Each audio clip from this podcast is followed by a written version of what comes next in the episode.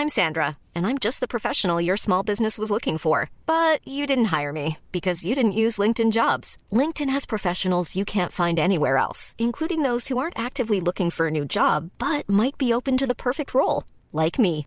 In a given month, over 70% of LinkedIn users don't visit other leading job sites. So if you're not looking on LinkedIn, you'll miss out on great candidates like Sandra. Start hiring professionals like a professional. Post your free job on linkedin.com/people today.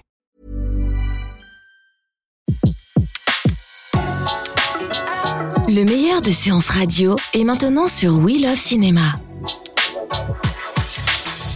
La grande séance, l'interview. Vous êtes évidemment euh, dans la grande séance et on se retrouve en compagnie de Daniel Thompson pour ces années mois qui sort aujourd'hui.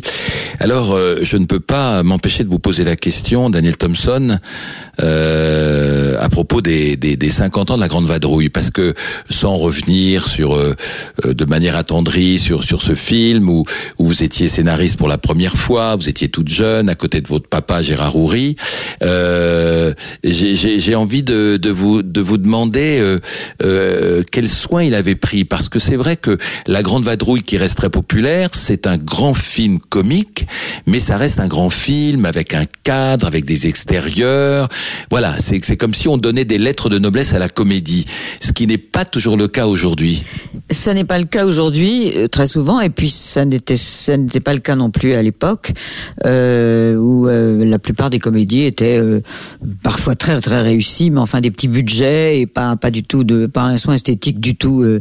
mais il avait déjà d'ailleurs fait ça dans le dans le Cornio. euh, euh, en effet, c'est un homme qui avait beaucoup de goût, qui adorait euh, la France, les paysages français, qui avait vécu l'occupation.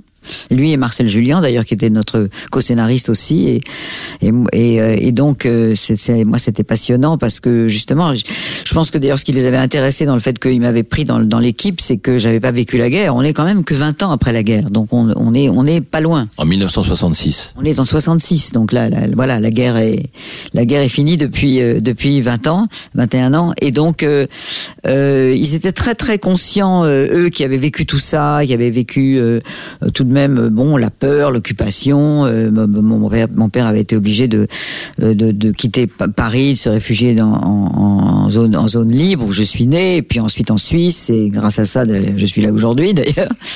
Et donc euh, c'est- c'était, c'est- il y avait une, il y avait une conscience euh, de ce qu'on pouvait dire ou pas dire. Il y avait, alors que moi, pas du tout. euh, bon, j'étais très, je me sentais très très libre par rapport à cette période. Je posais des tas de questions justement qui étaient intéressantes par rapport au public de jeunes qui allaient venir voir le film.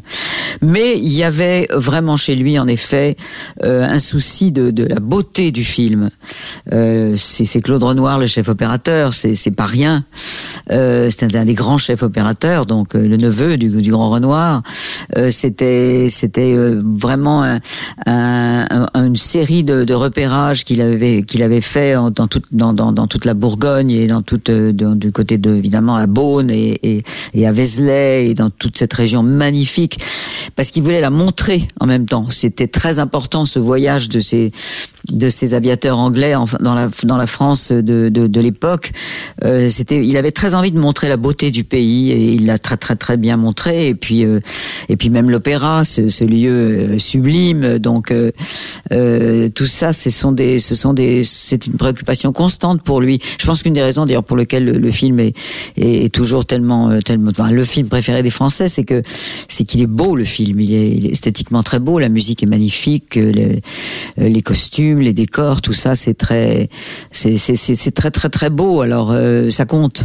Alors les personnages devaient aller encore beaucoup plus loin et euh, euh, je ne sais pas si c'est Julien ou quelqu'un a dit il, il faut s'arrêter à Albi et c'est drôle parce qu'il y a une anecdote c'est que pour pas faire pour pas faire trop long c'est maintenant l'anecdote c'est attention à Albi hein. Oui, on avait continué l'histoire. euh, il passait en Espagne en fait à la fin, à la fin du film, et donc ça, ça- le film avait carrément 25, une demi, 25 minutes, une demi-heure de plus.